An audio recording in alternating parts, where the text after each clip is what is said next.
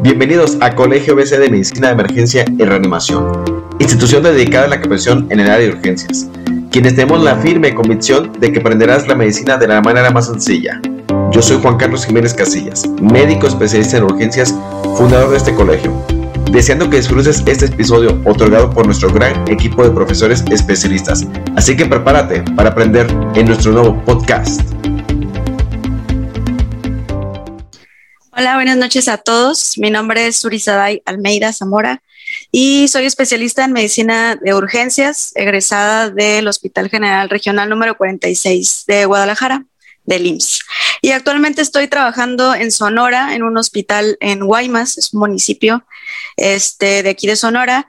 Y em, el día de hoy, pues estoy contenta contenta, agradecida con el Colegio ABC de Medicina de Emergencia y Reanimación por haberme invitado eh, para estar con ustedes viendo este tema que es muy, muy importante en el contexto de lo que estamos viviendo en la actualidad de COVID-19. Eh, ya cumplimos un año eh, como tal de, de esta pandemia y podemos decir que así como iniciamos, que probablemente había, o no probablemente, sino que sí lo había, había mucha incertidumbre en la cuestión de qué, qué, vamos a hacer, qué no vamos a hacer, cómo, cómo me tengo que proteger para yo atender un paciente, simplemente incluyendo, incluso sin pensar en que el paciente podía estar en paro, ¿no? Simplemente eh, la atención inicial del paciente. Y, y hemos visto en el transcurso de este año que pues lo que pensábamos que era todo, actualmente ya hay cosas que ya no se hacen, hay cosas que ya, ya no se utilizan y vamos a irlo viendo el día de hoy en, en, en esta, en esta presentación, hablando sobre las actualidades que hay actual, eh, pues en RCP en COVID-19. Los objetivos de esta plática son conocer, obviamente, las actualizaciones que hay en el manejo del, del soporte cardiovascular eh, básico y avanzado de la, de la American Heart Association en el paciente que tenga sospecha o confirmación de COVID-19, así como proveer también a ustedes, que son el personal de salud, eh, las herramientas necesarias para poder mitigar o disminuir los riesgos que frecuentemente se van a asociar al paro cardiorrespiratorio y al manejo de la vía aérea en la pandemia, ¿no? En, cuestión de la generación de aerosoles, por ejemplo, y el riesgo de, de contagio que hay por COVID-19. Eh, conocer y establecer también el código azul protegido. Eh, esto es muy importante, conocerlo, saber qué es para poder este, tener el mínimo de integrantes del equipo eh, atendiendo una resucitación cardiopulmonar. Es importante eh, como preámbulo poder saber el método de transmisión de, de, esta enfermedad, ¿no? Si ya bien, ya a lo mejor esto ya lo hemos visto en el transcurso de todo el año, como les he mencionado, es importante saber que una de las formas de transmitirlo es obviamente por las gotas y los aerosoles. Y esta imagen a mí me, me gusta mucho porque podemos ver prácticamente todo lo que sale de la boca de una persona cuando estornuda, ¿no? Y vemos muchas miles de gotas eh, que se forman al momento de estornudar y a veces no las vemos, no las vemos. Y hay otras pequeñas, mm, o sea, cantidades de, de estas que ya no se llaman gotas, se llaman aerosoles, y esas sí no podemos verlas por el tamaño que tienen. Los aerosoles como tal son aquellas partículas que se generan al momento de toser o estornudar y que miden menos de 10 micras y por lo tanto, pues prácticamente no las vemos en el medio ambiente, ¿sí? Y, y, el paciente que no tiene un cubrebocas o si yo no tengo un cubrebocas, pues obviamente la cantidad de aerosoles que yo voy a inhalar van a ser mayores todavía, ¿sí? Entonces, si bien sabemos que el virus puede llegar a vivir durante horas en diversas superficies o fomites. Eh, también se sabe que durante eh, la, de que el, momento el momento en el que el paciente tose o estornuda, el paciente genera aerosoles y estos aerosoles quedan suspendidos en el aire. Este, este tiempo que puede ser variable entre uno o tres horas es lo que hace también que este método de transmisión podamos pasarlo por alto, ¿no? Por el simple hecho de no traer una buena protección personal, como por ejemplo no tener bien colocada mi mascarilla o mi, o mi cubrebocas, ¿no? Entonces, esto es muy importante a tomar en consideración. ¿Por qué? Porque la reanimación cardiopulmonar eh, per se eh, genera aerosoles. Y, no, y, y en general, varias situaciones durante la reanimación la van a generar, como por ejemplo, desde que se inician las compresiones torácicas, se generan aerosoles, desde que se inicia, no sé, la laringoscopía del paciente o bien se hace el, primer intento o segundo intento de la intubación, se generan aerosoles. Entonces, eh, esto es muy importante conocerlo para saber que es, es importante contar con un equipo de protección personal durante la reanimación del paciente. Entonces, eh, hay procedimientos eh, que siempre generan aerosoles, como ya lo veíamos, toser, estornudar, eh, administrar presión, presión positiva, por ejemplo, eh, como la, al, momento de realizar el ambuceo del paciente o colocar la, mascarilla bolsa reservorio, ¿sí? la ventilación mecánica no invasiva también nos va a proporcionar generación de aerosoles, nebulizar al paciente nos va a generar aerosoles, el RCP como tal sin intubación previa, es decir, que el paciente no se encuentre en un circuito cerrado y eh, aspirar exudado traqueal sin circuito cerrado. Y obviamente también la extubación, ¿no? Y hay otros que los menciono acá en esta área que potencialmente también generan aerosoles, pero el día de hoy pues vamos a hablar de el RCP y, esta es eh, una de las eh, procedimientos que tenemos que tener cuidado.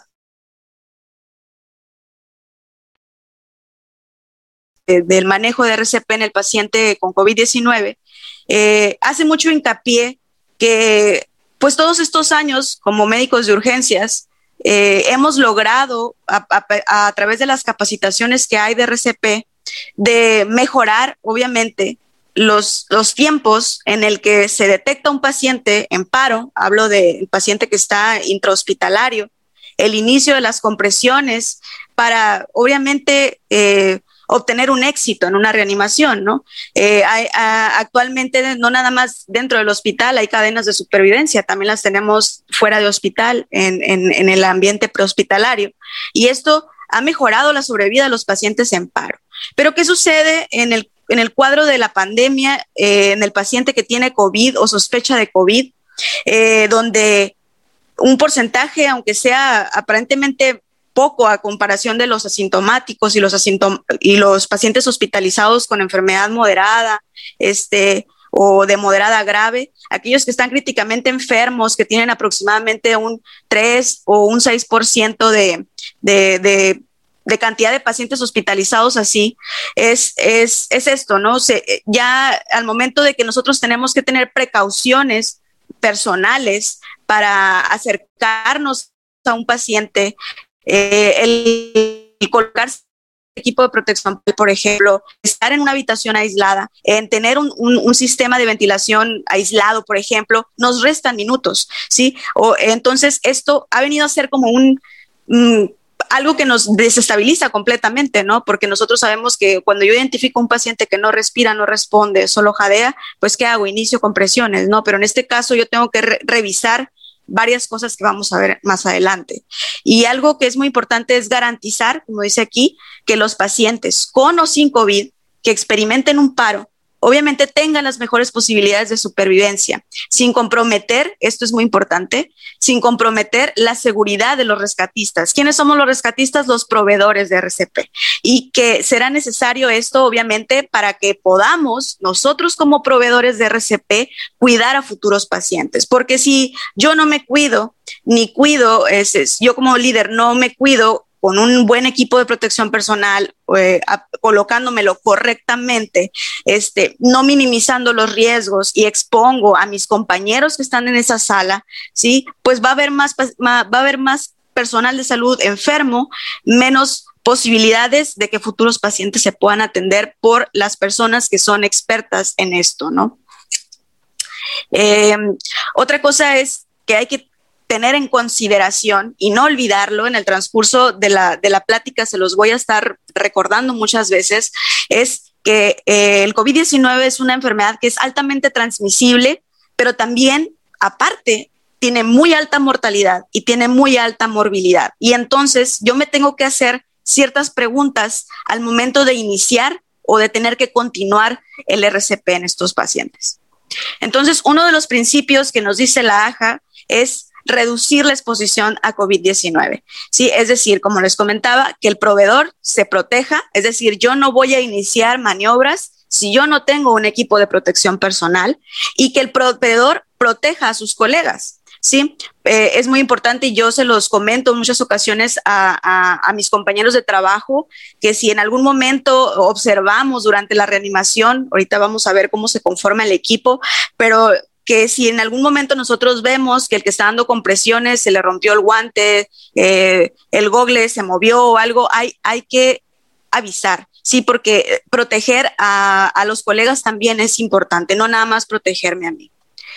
Eh, a veces pensamos que el paciente eh, simplemente por estar vivo, pues como tal, ¿no? O que acaba de caer en paro, puede generar aerosoles. Aquí les pongo un artículo eh, que yo creo que la imagen que voy a poner a continuación fue un poco famosa en las redes sociales, en el aspecto de que no nada más en el paciente en paro en ese momento se generaban los, los aerosoles, sino también en, en, los cadáveres, ¿no? Y podemos ver cómo, por ejemplo, en la imagen, en la imagen superior, acá veo, al momento de estar dando las compresiones torácicas hay generación de aerosoles, ¿sí? Al momento de dar compresiones en tórax eh, por medio del tubo endotraqueal que no está ocluido, que no está sellado, hay generación de aerosoles y eh, se minimiza grande, en gran manera eh, al momento de colocar un, un, cubrebocas en el paciente, ¿no? Y como les digo, a pesar de, que hemos hecho muchos esfuerzos porque la reanimación sea exitosa, que las compresiones sean de alta calidad,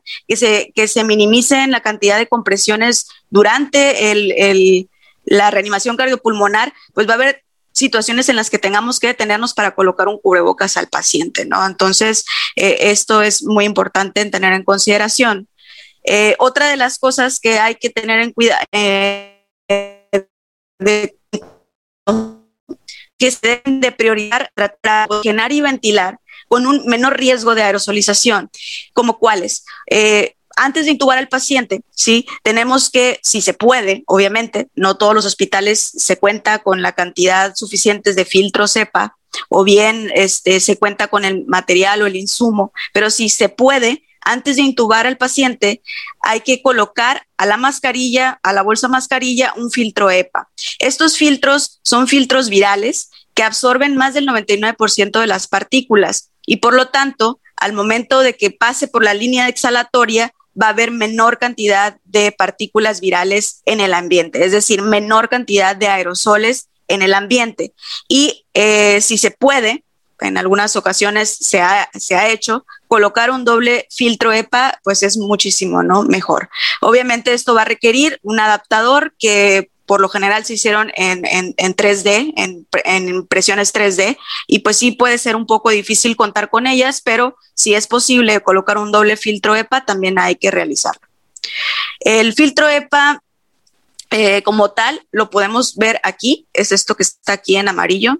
Y es, es, el filtro, como les digo, viral que va hacia el área de la válvula exhalatoria de la bolsa, de la mascarilla eh, con válvula y eh, lo podemos eh, ver de, en esta forma. Otra de las consideraciones en cuanto al manejo de la vía aérea y la minima, minimación de los riesgos, minimización de los riesgos, es que la intubación sea eh, por el personal experto.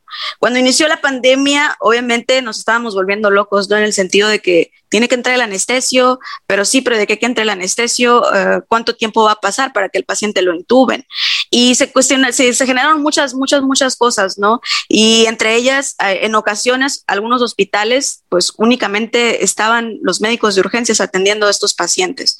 Entonces, eh, el, personal experto que en ese momento en tu equipo de respuesta inmediata para la atención de los pacientes COVID sea el experto, esa es la persona que se decide que va a ser la que va a realizar la intubación para minimizar los errores durante la laringoscopía y la inserción del tubo endotraqueal. Si de preferencia podemos utilizar eh, un videolaringoscopio, también esto va a ser de mucha ayuda porque también va a minimizar los fallos que haya al momento de realizar la intubación. Otra consideración durante eh, la reanimación del paciente es que debemos de pausar las compresiones torácicas para poder intubar pues, para, para intubar al paciente, no para poderlo intubar, sino para intubarlo. ¿Por qué? Porque al momento de que yo estoy dando mis compresiones torácicas, estoy generando aerosoles. ¿Y qué pasa con la persona que está en la vía aérea, con una vía aérea abierta y que aparte estamos dándole compresiones torácicas? Ya lo veíamos en la imagen previa de la persona que está dando RCP y el tubo endotraqueal con salida de aerosoles o bien la boca del paciente con salida de aerosoles. Entonces, para minimizar riesgo de contagio, se pausan las compresiones torácicas y se decide la intubación o la laringoscopía con intubación. Y una vez que el paciente está en circuito cerrado, es decir, que yo ya lo intubé y que yo ya lo conecté al ventilador, se minimizan las desconexiones para reducir la aerosolización.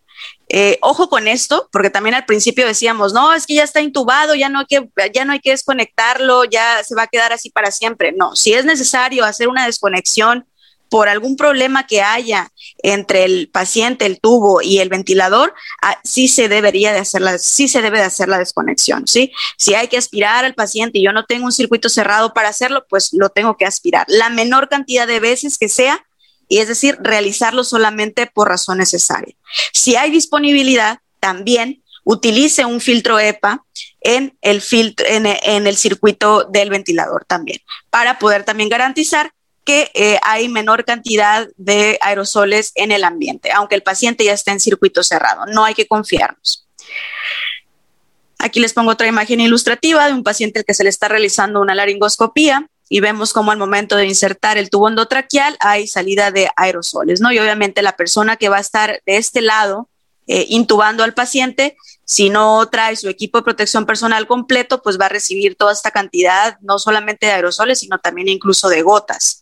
En el caso de aquellos pacientes que estamos realizando eh, la presión positiva con una bolsa, con una mascarilla de válvula o bien con una este, mascarilla tipo AMBU, pues también vemos que en el, en, la, en el área de salida de, también de la válvula están todos los aerosoles visibles.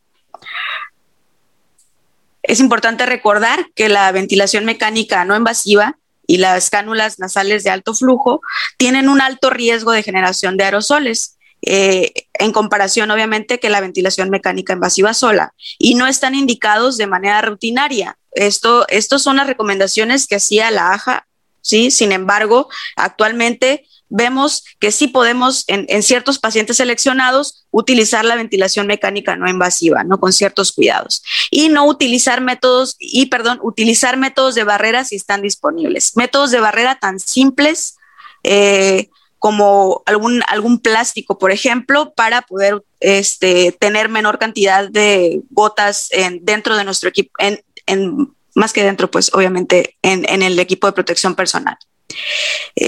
Hace rato que les comentaba de todo lo que hemos vivido en, el último año y de pensar, es que yo no tengo una caja de aerosol box llaman esta, pues este, tengo más, ¿no? Eso es lo que pensábamos al, inicio. Después nos dimos cuenta que no, que, que las cajas estas, para empezar, son incómodas. Teníamos compañeros acá donde pues algunos sí podían introducir sus brazos, otros no, depende del tamaño de la persona. Y otras personas decían, es incómoda, no veo, traigo mis gogles, traigo la careta, yo aparte uso lentes y aparte la caja no me deja ver, me estorba. Y eso disminuye obviamente el tiempo de estar realizando una laringoscopía o estar realizando una intubación, más si el paciente, la causa del paro es hipoxemia. Y actualmente ya sabemos que estas cajas pues no están recomendadas para su uso, ¿no? Por la cantidad de aerosoles que se generan dentro de la caja y etcétera. Eh, de, las barreras de contacto que les comentaba ah, previamente, la Administración de Salud y Seguridad Ocupacional, eh, que es la OSHA, nos dice o nos recomienda que sí, en efecto, que los plásticos claros pueden este, instalarse como barreras de contacto. Aquí hay una imagen de, este, es un paciente eh, tipo maniquí, ¿sí? Y vemos cómo encima del paciente están colocando a los lados, ahorita vamos a ver otra imagen, eh, los, los, los, como si fuera un campo, la barrera de plástico, obviamente para minimizar la cantidad de gotas y aerosoles que hay al momento de estar este, eh, ambuceando al paciente y dando las compresiones, ¿no?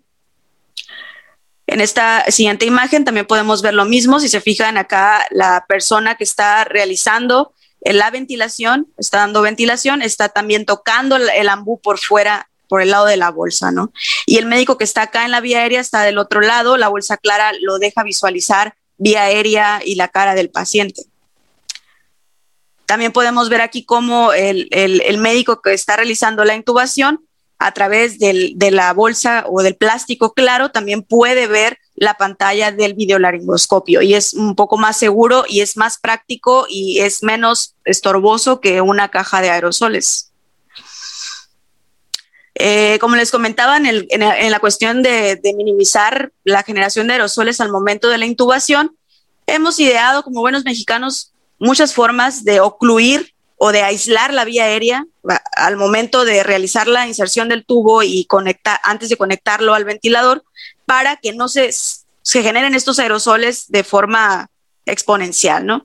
Eh, ya sea ocluyendo el tubo, pinzando el tubo con algo tan, tan, tan fácil que contamos en el hospital, o las pinzas que usamos para las bolsas de diálisis, ¿no? Entonces podemos pinzarlo y conectar al paciente y despinzar y esto va a generar también menor cantidad de aerosoles. Obviamente esto ya tiene que estar preparado, ¿sí? Si nosotros eh, como médicos de urgencias estamos al pendiente de nuestra sala de choque, tenemos que tener todo preparado por si tuviéramos alguna emergencia como esta, ¿no? En cuanto al paciente que ya se encuentra en ventilación mecánica, se recomienda no desconectar al paciente del ventilador, porque acuérdense que hay que minimizar los riesgos de la aerosolización. Y si yo tengo a mi paciente desconectado del ventilador y estoy dando compresiones, también todo va a estar saliendo por el tubo endotraqueal. Entonces, es, preferible no desconectar al ventilador. ¿Y qué vamos a hacer entonces con ese ventilador? Vamos a recalcular el, el volumen tidal, si es que no lo teníamos calculado a esa cantidad, puede ser hasta 6 mililitros por kilo de peso predicho, lo que vamos a recalcular en el ventilador y disminuir la frecuencia respiratoria hasta 10 por minuto. Esto nos va a facilitar que no haya tanto, tanta lesión pulmonar secundaria a en el cielo la Otra cosa que es importante considerar es si es conveniente iniciar el RCP.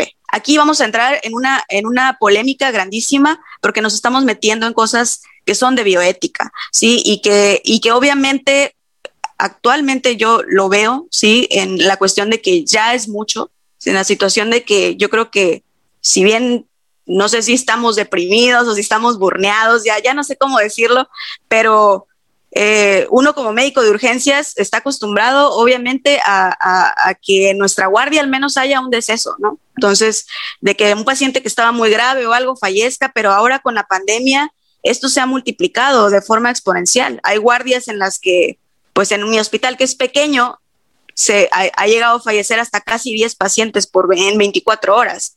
Ahora imagínense un hospital grande como en Guadalajara, en Ciudad de México, o sea, hospitales de, gran concentración de pacientes o hospitales que son 100% COVID, con una gran cantidad de pacientes que fallecen en 24 horas. Y, generalmente, este, nos, no, nos, nos envolvemos en, todo esto que estamos viviendo y, como médicos de urgencias, porque yo lo puedo decir no nada más por mí, también por algunos de mis compañeros, estamos tan acostumbrados que paciente en paro hay que llegar y dar compresiones, ¿no?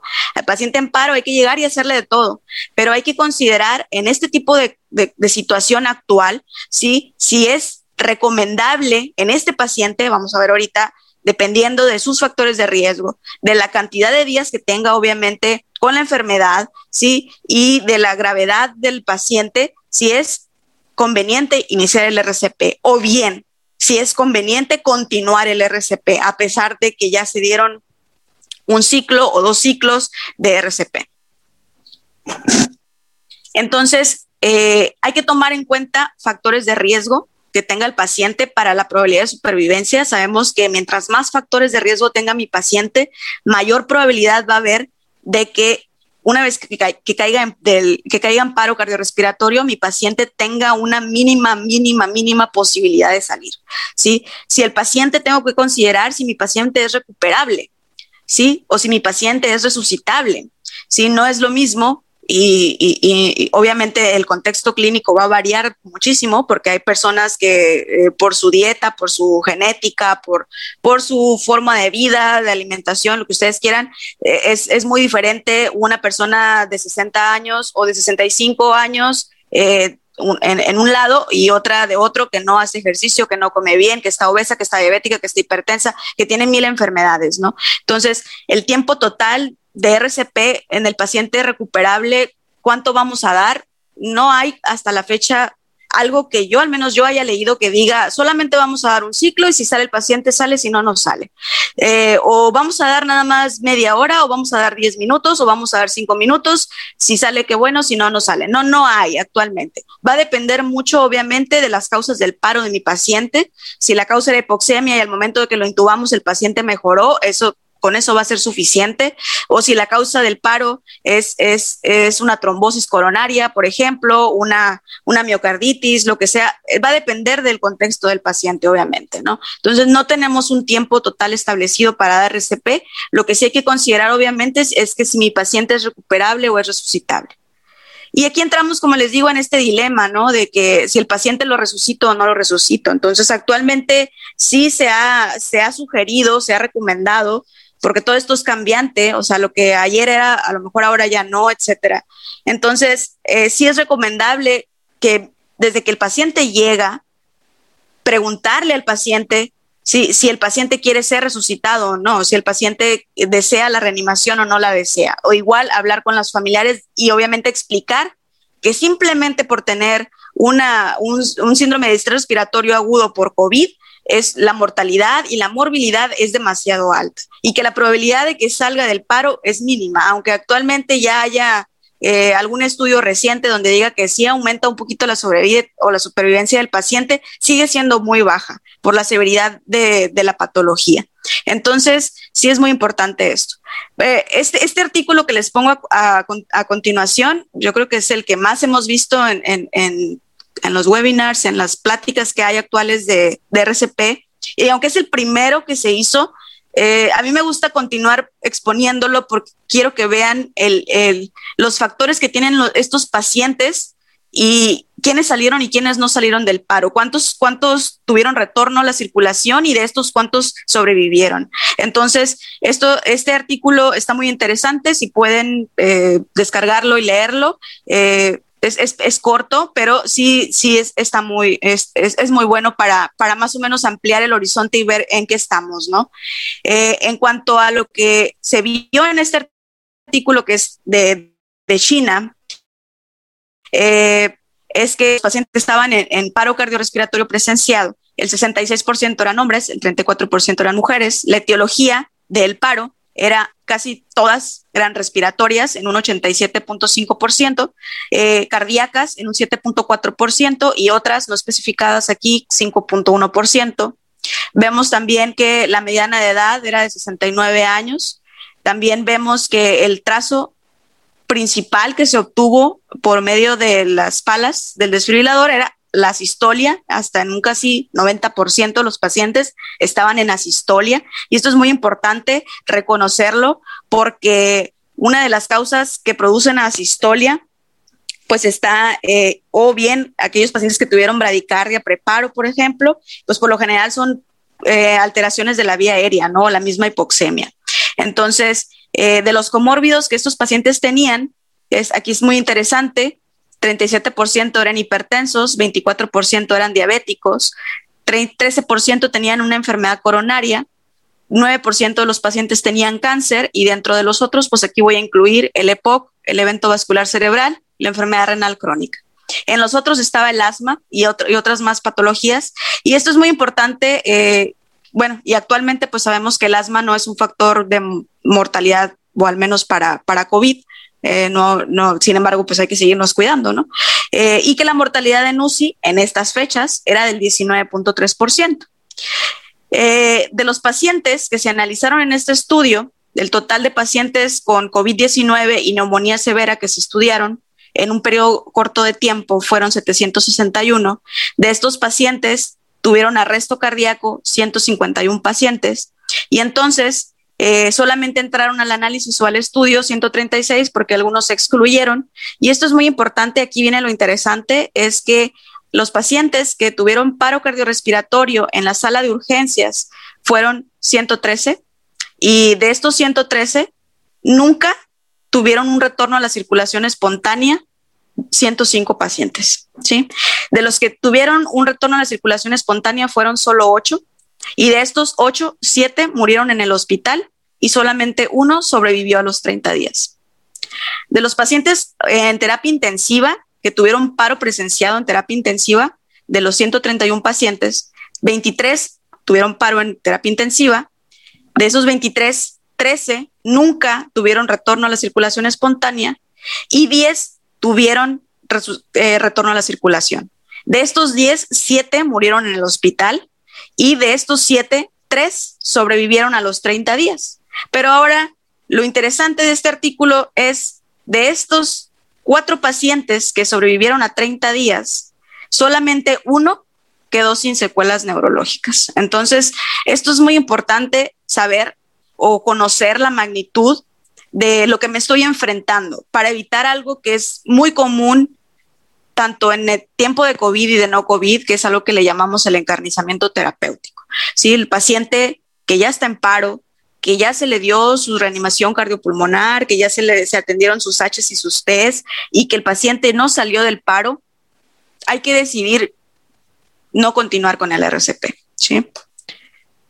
Eh, la AJA, entonces, modifica su algoritmo en el, en el paciente en paro cardiorrespiratorio, poniendo en amarillo, aquí se los puse, eh, eh, disculpen si está en inglés, pero vamos a, analizar nada más lo que, lo que hay de cambios en el, en el algoritmo nuevo de la AJA para la atención del paciente con sospecha o confirmación de COVID-19.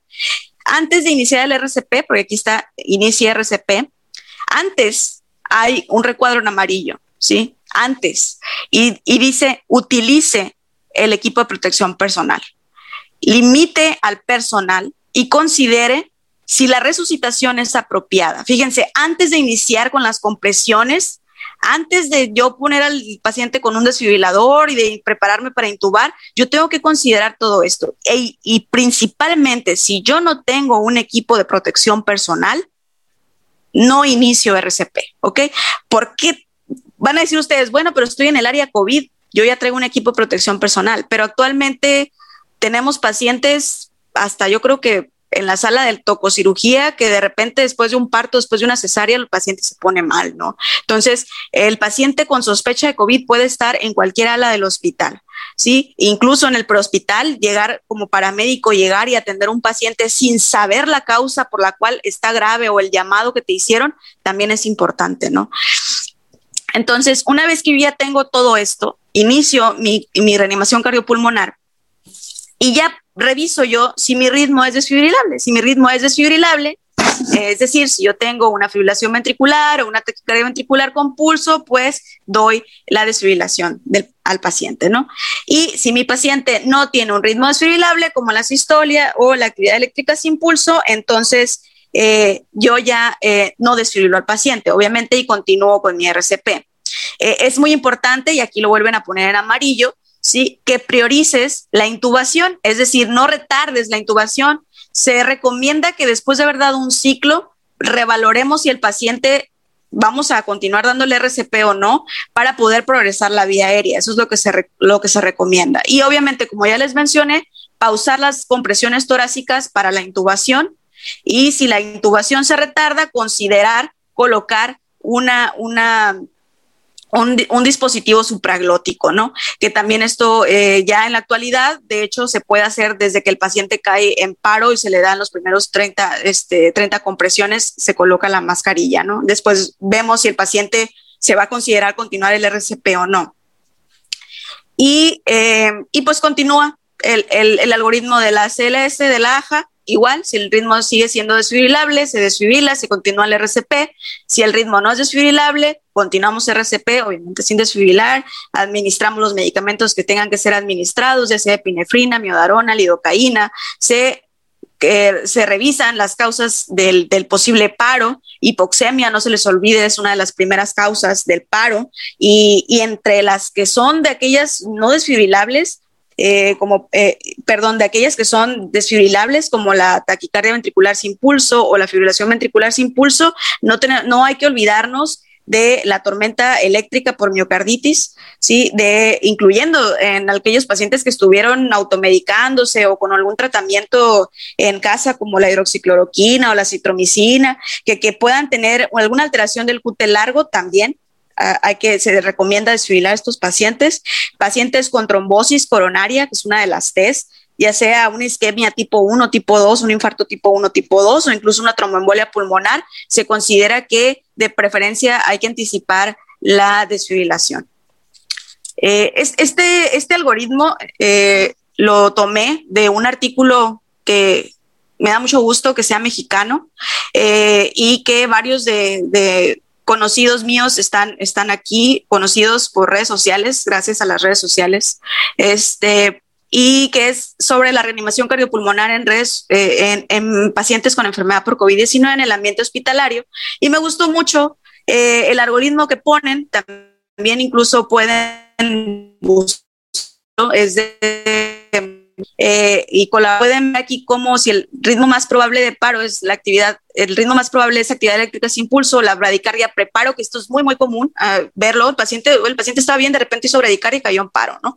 O bien la asistolia, hay que revisar el fallo en el control de la vía aérea, dar el RCP, intubar al paciente, terminar el, el, el, algoritmo, ¿no? Si el ritmo más probable es FBOTB sin pulso, hay que considerar las patologías que ya les comenté anteriormente y a realizar la desfibrilación inmediata sin compresiones, ¿no? Que es la desfibrilación inmediata o quick look. Eh, este otro algoritmo viene en el mismo artículo y aquí también nos comentan que si tras dos minutos de RCP eh, solo con las manos, eh, el paciente y en un paciente no intubado, colocar mascarilla laringia después de dar dos minutos de RCP, colocar, colocar la mascarilla laringia o intubar al paciente y este, continuar ¿no? con los cuidados, ya sea con el continuar las compresiones o si el paciente sale del paro, con los cuidados postparo. Y en aquel paciente eh, intubado, verificar el control de la eh, capnografía, si es que está, está disponible, y este, o bien utilizar el ultrasonido eh, em, point of care ahorita, eh, que está muy, muy en boga, utilizarlo para ver si hay deslizamiento pleural por ultrasonido, ¿no? Y, y de igual manera, si hay pulso presente, dar los cuidados posparos y si no lo hay, reiniciar las compresiones. Siempre recordando eh, si hay posibilidad de continuar las compresiones o si yo voy a tener que detener las compresiones, ¿no? Dependiendo del paciente.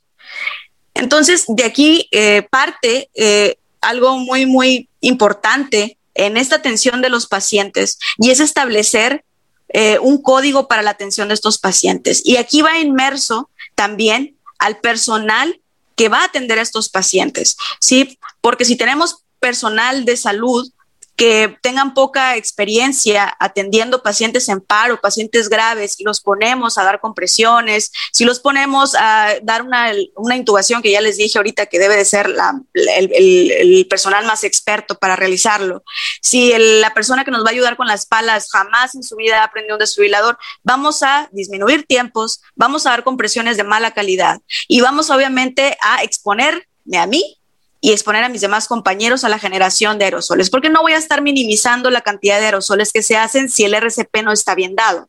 Entonces, eh, es importante, como todo en la vida que nos dice la AJA siempre que vamos a hacer un curso de ACLS, nos dicen verifique que su escena sea segura. Y entonces yo les pregunto a ustedes y les pregunto a, a, los, a las personas a las que yo hablo estas pláticas con ellos, la seguridad de que estás en un hospital realmente, o sea, tu escena es segura?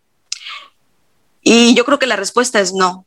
La respuesta es no porque el simple hecho de que estamos en un área llena de aerosoles, ¿sí? No hace que la escena sea segura y por lo tanto, ahí me tengo que detener yo para verificar que siempre debo de utilizar mi equipo de protección personal.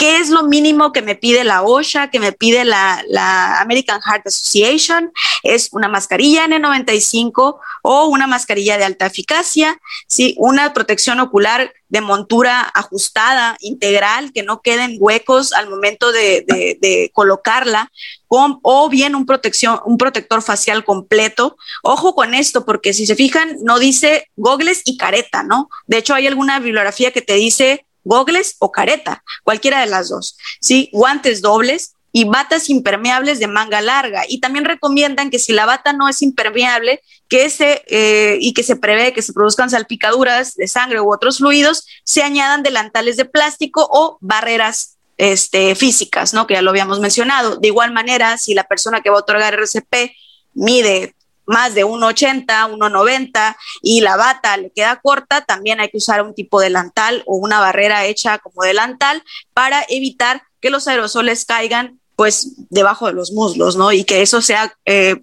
algo para propiciar la contaminación al momento de hacer el retiro del equipo de protección personal. Es importante también saber que existen eh, habitaciones de presión negativa, son habitaciones aisladas que tienen filtro cepa, que están eh, intercambiando volúmenes de aire a una velocidad impresionante de aproximadamente 160 litros por segundo y es, es importante conocer que existen, sería lo ideal en un mundo fabuloso que tuviéramos este tipo de salas para poder dar RCP, pero no todos los hospitales lo tienen. Entonces, lo que se recomienda es que la habitación esté aislada lo más posible, ¿no? Y aquí es donde también vienen muchas, muchas cosas, muchas situaciones actuales que hemos visto con la, con la gran cantidad de pacientes que atendemos y se atienden en, en, hospitales donde si mis camas sensables pues eran 30 y tengo 60 pacientes, dar RCP a lo mejor en la sala de choque a veces puede ser imposible, ¿no? Entonces, pero sí es importante minimizar siempre los riesgos. El, equipo de resucitación en este, en este tipo de pacientes, eh, de igual manera como ya existe el equipo de resucitación cardiopulmonar de la AJA para los pacientes que no tienen COVID, también es importante hacer nuestro propio team de resucitación cardiopulmonar o nuestro propio team de nuestro código azul protegido o como le quieran llamar, ¿no? Hay, hay lugares donde le dicen código morado, código blanco, código COVID, como le quieran llamar. Pero es importante saber que dentro de la sala donde yo voy a estar aislado dando la reanimación cardiopulmonar, tengo que tener la menor cantidad de personas expuestas a los aerosoles. Y se recomienda que al menos lo máximo sean cuatro personas. ¿Quiénes son las que van a estar dentro de la sala? Aquel que sea el responsable de la vía aérea y que tenga la mayor experiencia para realizar la intubación, ya sea el anestesiólogo, el urgenciólogo, el intensivista, un internista. Y si ustedes me dicen, es que en mi hospital, en el turno de la noche o en la jornada, sábado y domingo, no hay nadie de ellos y solamente somos los puros médicos generales, pues entonces de todos los que están allá adentro, el que tenga mayor experiencia para hacerlo, si es que no tienen un anestesio disponible, es esa persona la que va a realizar la, intubación. Si ya nos vamos a ese tipo de cuestiones donde no hay la, cantidad de, de recurso humano disponible. La segunda persona importante dentro de la sala es el compresor. Es la persona que tenga la experiencia en ACLS y dar RCP, porque yo necesito que las compresiones que se vayan a dar sean compresiones de alta calidad, ¿sí? Y que sean, estén bien dadas. Entonces necesitas ser una persona que sea capaz de poder realizar las compresiones. Una enfermera o enfermero que tenga experiencia en cuidados críticos, en la administración de medicamentos, este, y que pueda alternar con el compresor. Obviamente ya esto ya dentro, como trabajo en equipo, pues el de la vía aérea también puede comprimir, el compresor puede pasarse a la vía aérea, etcétera, ¿no? La cuarta persona, pues será el líder de la reanimación. ¿Quién? El que sea el más idóneo en ese, en ese, en ese momento, ¿no? Líderes en reanimación, urgencias, sí, medicina crítica, otros. ¿Y qué va a hacer el líder? Aparte de estar supervisando que todas las instrucciones, todas las órdenes dadas tengan, este, estén supervisadas, también va a establecer las causas de paro y va a resolverlas, va a indicar qué medicamentos administrar y si se puede también pues llevará los tiempos o se llevará la bitácora para que sea una persona menos dentro de la sala que esté llevando solamente la bitácora, aunque también la podemos tener a esa persona fuera de la sala. Pero también es algo que puede hacer el líder. Fuera de la sala, no, esto aquí no termina porque puede ser que a lo mejor en mi carro rojo, que lo que actualmente se recomienda es que tenga lo mínimo indispensable mi carro rojo para poder atender a un paciente en paro y así evitar contaminar ciertos materiales que ya después tendríamos que desechar por la generación de aerosoles. Entonces, el carro rojo debe contener lo mínimo indispensable. Ya si estamos en un hospital que es casi 100% COVID y todo lo que vayan a ver es COVID, pues sí, hay que llenarlo con lo más que se pueda. Va a depender, obviamente, de la cantidad de pacientes que tengan en paro. pero sí de preferencia lo mínimo indispensable en nuestro carro rojo. Fuera de la sala, entonces, puedo tener un enfermero circulante que esté pasándonos los medicamentos, si es que yo voy a tener el cuidado de no tener todos los medicamentos dentro de la sala, que la sala va a estar potencialmente contaminada, o de ir por otros medicamentos que se requieran u otros este, aditamentos que se utilizan. Algo importante que, debemos de tener fuera de la sala también es un jefe de seguridad, un observador que esté verificando que no se cometan errores o que si, eh, que si hay alguna situación en la que se rompe la bata, se rompe el guante, esa persona pueda avisar y se pueda realizar entonces un trabajo en equipo completo en la reanimación del paciente, pero también en la seguridad de quien provee de la reanimación y de todo el equipo de trabajo. Y también puede ser una persona que va obteniendo los datos del sample, que es el sample o lo podemos ver, o sea, es la historia clínica, lo que pasó, las alergias del paciente, sus últimos alimentos, etc. Aquí les vuelvo a recomendar lo que la OSHA nos sugiere para equipo de protección personal, que es lo que ya les había mencionado, la mascarilla, la careta o, los gogles, los guantes, la bata larga. Y recordar que el personal de salud que atiende a estos pacientes están en un riesgo muy alto para contagio por COVID-19 y por lo tanto deben deportar un equipo de protección personal con lo mínimo indicado por la AJA y por la OSHA. La desfibrilación Quick Look eh, aparte de la desfibrilación inmediata, que es otra cosa que se ha visto actualmente en este tipo de pacientes, que es minimizar el tiempo de la generación de aerosoles con las compresiones y dar inicialmente la desfibrilación. La desfibrilación quick look también es algo que, que se ha podido establecer en estos pacientes y es precargar las palas prácticamente para que en el momento de que yo voy a revisar el, ritmo, si es que no lo estoy revisando directamente en un monitor, si el paciente no está monitorizado, eh, disminuir las compresiones y el contacto con los aerosoles al momento de dar la descarga más temprano, ¿no? Sin, el, sin la necesidad de estar colocando las palas, viendo, viendo el monitor, retirándome, cargar las palas, acercar al, eh, para desfilar al paciente. Y pues finalmente quiero, eh, para terminar ya esta plática, eh, dentro de las consideraciones finales, eh, que concuerdo yo también con lo que se ha revisado en la literatura, es recomendarles determinar desde el ingreso del paciente si existe o no la orden de no intentar reanimación mediante consentimiento informado.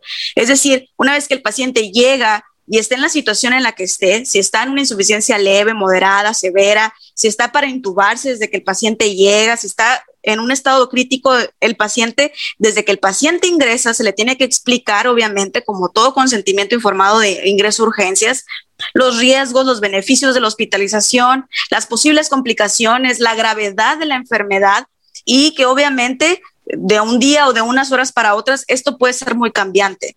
Y entonces, desde que el paciente ingresa, sobre todo si el paciente está consciente y puede tomar decisiones, hay que hacerlo adelante. Si no, hay que comentarlo con la familia y desde ese momento establecer si existe o no la posibilidad de que ese paciente lo tengamos que reanimar.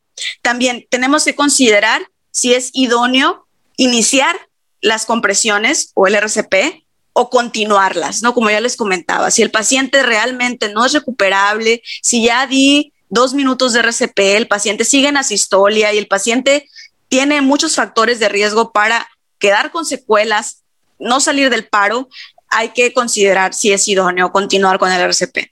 Y establecer también, como les digo, los equipos de respuesta inmediata mediante el código azul protegido. Esto, la verdad, es, es, un plus. Eh, en todo paciente en paro cardiorrespiratorio, no solamente estoy hablando de COVID, sí, las, los, los, los pacientes en paro que son atendidos por equipos de respuesta inmediata tienen una mayor tasa de sobrevivencia, ¿no? Y, los pacientes recuerden que, el, trabajo no es de una sola persona, ¿no? El trabajo no es del líder nada más, el trabajo es de todos los que participan en, ese, en esa actividad y que el éxito de un, que un paciente sobreviva, el éxito va a ser dependiente del equipo, ¿sí? Entonces, si no trabajamos en equipo, si no estamos coordinados, si yo estoy dentro de la sala, pero no sé cuál es mi rol, créanme, va a dificultar mucho la comunicación efectiva que haya entre el líder y el resto del equipo. Y realizar RCP en habitaciones aisladas de preferencia. Otra recomendación es utilizar siempre el equipo de protección personal, no olvidar que primero están ustedes y sus compañeros y minimizar los riesgos siempre al momento de, realizar algún procedimiento que genere aerosoles. Y por último, el mínimo personal necesario dentro de la sala de reanimación para evitar exponer a mayor cantidad de personas que finalmente son las que nos van a atender o van a seguir atendiendo pacientes en un futuro. Recordar esta frase que la he utilizado muchas veces desde que la escuché, en pandemia no hay urgencia. ¿Y qué significa esto? que ya no, ya no hay que pensar únicamente que el paciente está tirado en el suelo y que yo sin un equipo de protección personal me le voy a acercar, eh, eh, me lo encontré en la calle, yo no traigo un EPP, lo veo, está tirado y yo no sé si tiene COVID o no, yo no sé cuál es la causa del paro de ese paciente.